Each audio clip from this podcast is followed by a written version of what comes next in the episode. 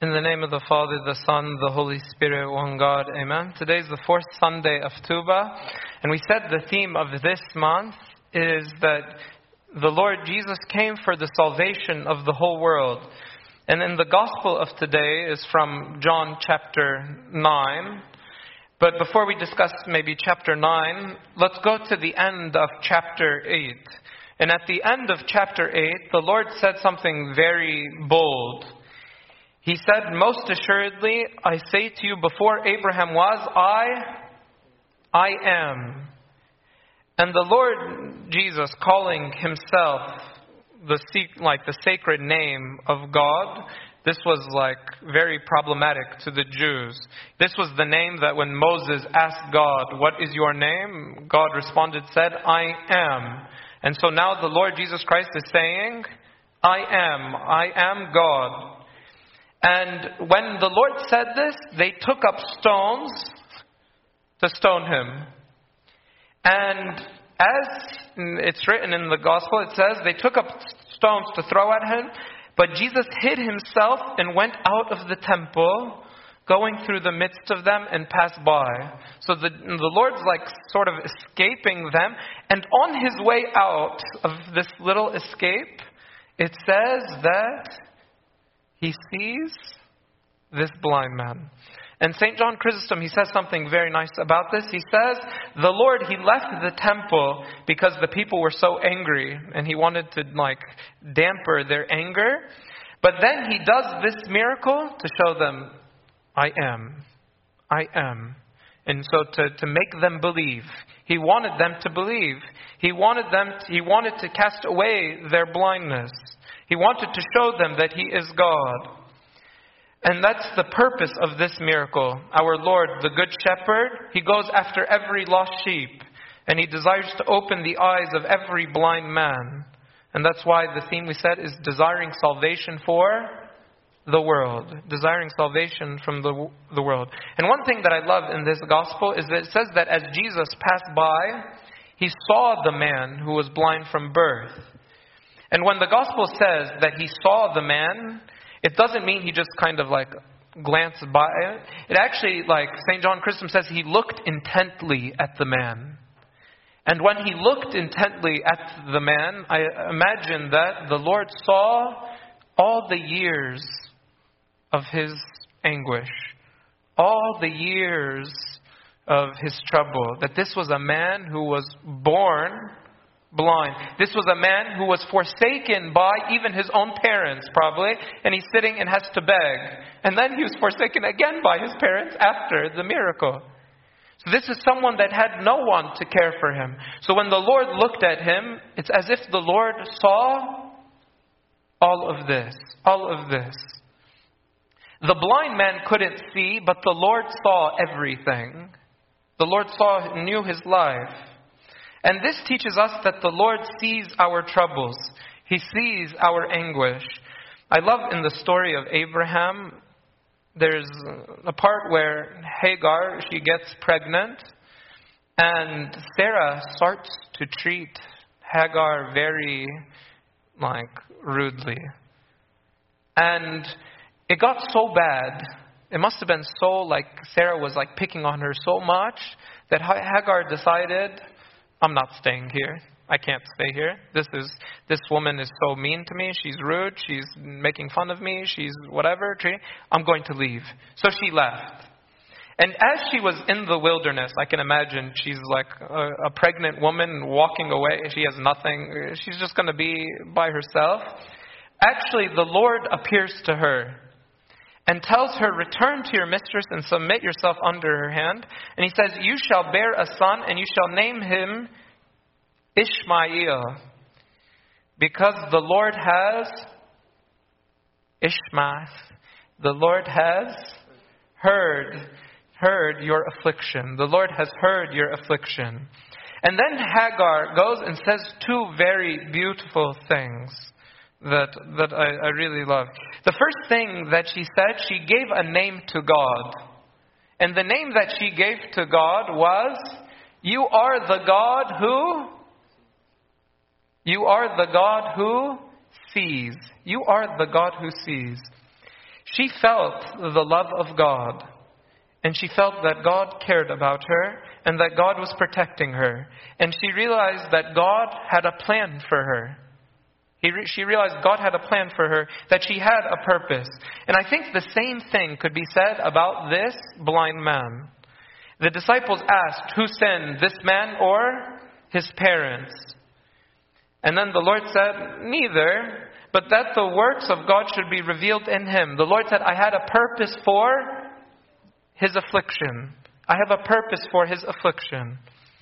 And this is an important lesson for us that sometimes we put so much emphasis on why this and this and this is happening, but maybe we should put more emphasis on God and what does God plan to do about this? Or where is God, like, how is God going to solve this affliction? Or why did He cause this affliction? What lesson is He trying to teach me? And I would see, like, imagine two people, they can sit there and argue forever about who caused this and who caused this and who it's your fault and you didn't do this and you didn't, and you could go back and forth forever. Or you can learn from whatever and move on and move on and work together so it doesn't happen again. The God who sees, He has a purpose. And I think the lesson for us is to try to see this purpose. Try to take the lesson from the affliction. Try to take the lesson and stop thinking about what is like causing distress or trying to point the finger. You know, I remember like Job's friends for 40 chapters. Yeah, every chapter they're sitting there pointing fingers. It's because you sinned and because you did this and because you did this and and Ya. And it turns out at the end, it wasn't because Job sinned. It wasn't because anything. It was just that the works, the glory of God should be revealed in Job. And so sometimes my struggles are not the result of sin. They can be. Like David had a life of struggle after he committed adultery as a result of his sin. But sometimes my struggles are not the result of sin. They are for the glory of the glory of God. Blindness blindness can be for glory. And that's why St. Paul in the Pauline epistle today, he says, Who could think about this? How could you imagine that blindness, that affliction, how could a cross be glory? How? And that's why St. Paul, he says, Oh, the depth and the riches, both of the wisdom and knowledge of God, how unsearchable are his judgment and his ways past finding out. How did you take the Gentiles and then you took them and grafted them into the olive tree? How?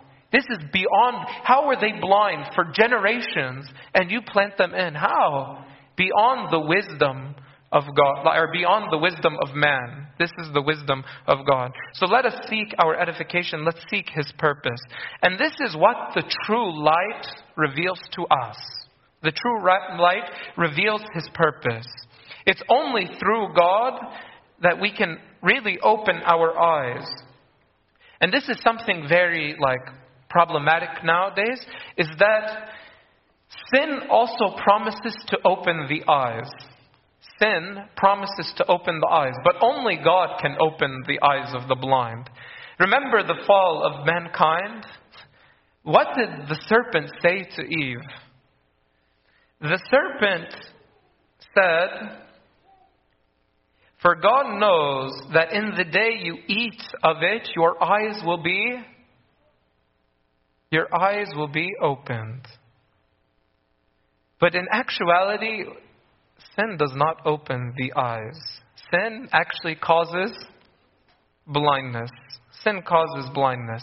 This reminds me of I think flies, they fly, right? And they like light or mosquitoes or whatever. And actually, like, they have like programmed to follow the light and the stars, and that's the way they navigate. Is the light gives navigation. But sometimes when there's artificial light, the artificial light distracts these dumb little creatures. and then they go and they stay in the light and then they get trapped in the little and then you you look at your light and you see that there's a bunch of bugs trapped inside. Why is the bug trapped inside, kidda? Because it was drawn to something artificial and they thought this was going to be nice and wonderful, but then I got trapped. And this is like exactly the sin, what it does to us. It attracts us, and it has it glows, and it's ooh. And then we touch it, and then we get trapped in it, and then it causes blindness, it causes death, it causes all these bad things. So the key to uh, this is not to be fooled by the artificial light, the artificial light, the things of this world that ensnare us. What's interesting, though, is that this opening of the eyes that happened to Adam and Eve, actually, I feel like it did open their eyes, but not in the right way. Actually, sin opens the eyes to my weaknesses. And actually, like when they sinned, they actually realized, oh man, I am naked. Were they not naked before the fall? They were naked. But when they sinned, their eyes were open and they saw their own nakedness. So sin, that is like it takes the light off of God and shines it back on ourselves and we start becoming self centered, and we become focusing on ourselves, and we start focusing in on our own insecurities. And we see, wow, I'm so bad, I'm so ugly, I'm so this, I'm so fat, I'm not smart, and I'm, uh, and then we start focusing the light, like on ourselves. And when we focus the light on our weaknesses, this is like despair. So, Yanni, it did open the eyes, but not in the proper way. And this opening the eyes actually causes us to want to close our eyes and to run in a life of despair and sadness. But the true light actually gives like comfort, actually gives grace, actually gives like peace. And that's why when their eyes were open and they saw their nakedness, what did they do? They ran from God. They ran from God. When, they, when their eyes were open, they ran from God. And I feel like too many people these days are hiding from God because the light is shining on them. Like imagine on a stage and the, the focal point is on you, where it shouldn't be on you, it should be on, on God. The Pharisees, they liked the spotlight on themselves. They were attracted to the artificial lights. and that's why when the Lord did this miracle and it was on the Sabbath, they said, hmm, heathens broke the Sabbath. Hmm, he can't be a righteous one. He's... They didn't realize that this is the Lord of the Sabbath. That this is the Sabbath does just a nur, like a little light, but there's something brighter than, than the Lord Himself. He is the Lord of the Sabbath. And they were attracted to these little things. They liked, they had too much pride. They didn't want to listen. They couldn't see the Lord Jesus Christ. I wonder in our lives, what artificial lights are blinding us? What sins am I ashamed to admit that are preventing me from seeing the Lord in my life? What sins am I scared to admit? What things am I trying to cover on my own that I don't want anyone to see? Today we want to focus on the true light. The true light. The second thing that Hagar said, going back to Hagar, the second thing that she said is amazing. I love this. She says, Have I seen, have I also here seen him who sees me? Have I also here seen him who sees me? And this is the gospel of today. The Lord saw the affliction of the man born blind, and he gave the blind man the opportunity to now see him, to see, um, to see the Lord Jesus Christ. And that's why St. Augustine, on his commentary on this, he said something very beautiful about this blind man. He said, See, he has become a herald of grace. See, he preaches the gospel. Endowed with sight, he becomes a confessor. And that's why I feel the end of this gospel is so important. Because after he was kicked out of the synagogue, and after he said, you know, he is a prophet, and they said, we know this man is a sinner, he said, I don't know if he's a sinner or not. One thing I know, that God doesn't listen to sinners. I was a man born blind, and now I see. And they kept, he kept going on this. But then he was kicked out. And then the Lord went and visited him and found him. And when the Lord found him, he said, Do you believe in the Son of God? And he answered, Who is he, Lord, that I may believe in him?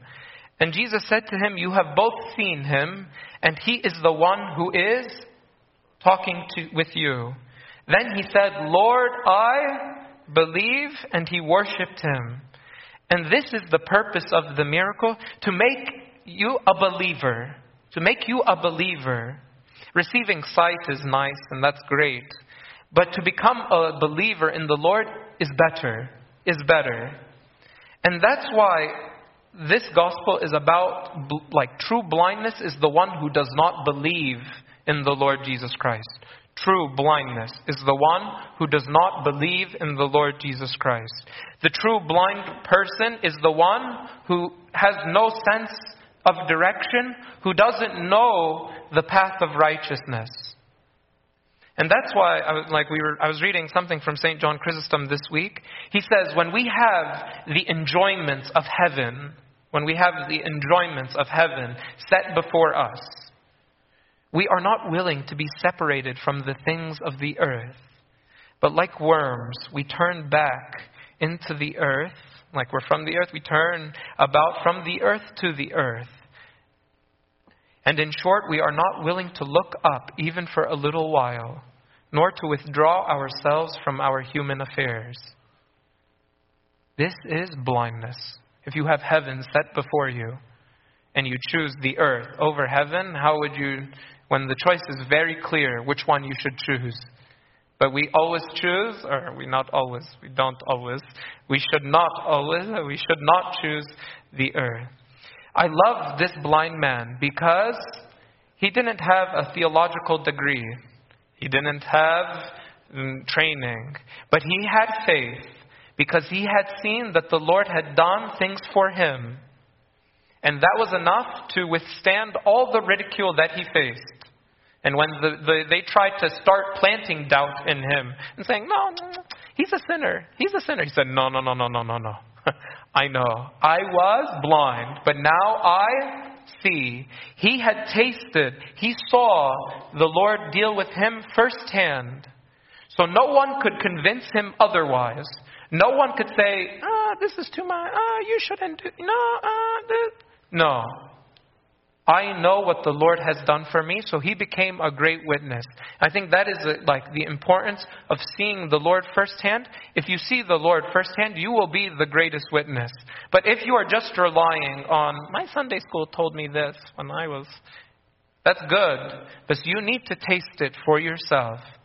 You need to believe it for yourself. And then you will be like this blind man who, who was able to withstand the, the ridicule of, of the Pharisees. The other thing that we see from this blind man is that when you speak the truth, the truth always divides. The truth has to divide. And it even says in the gospel there was a division. There were some who said, wow, this is a like a great miracle has happened, and there were some who said, mm, no, no, he's not. The truth always brings division, always brings separation. So many people think, oh, the truth has to be something like attractive, and, and it, it does. It is very attractive. The truth by itself is attractive. But the truth, by nature, it always separates those who believe in the truth and those who do not believe in the truth. And we see that in the gospel of today. I hope today we become convicted that the Lord Jesus Christ, He came for our salvation. He came to take away my blindness. He came to take away my attachments to this earth so that we could be for heaven. And glory be to God forever. Amen.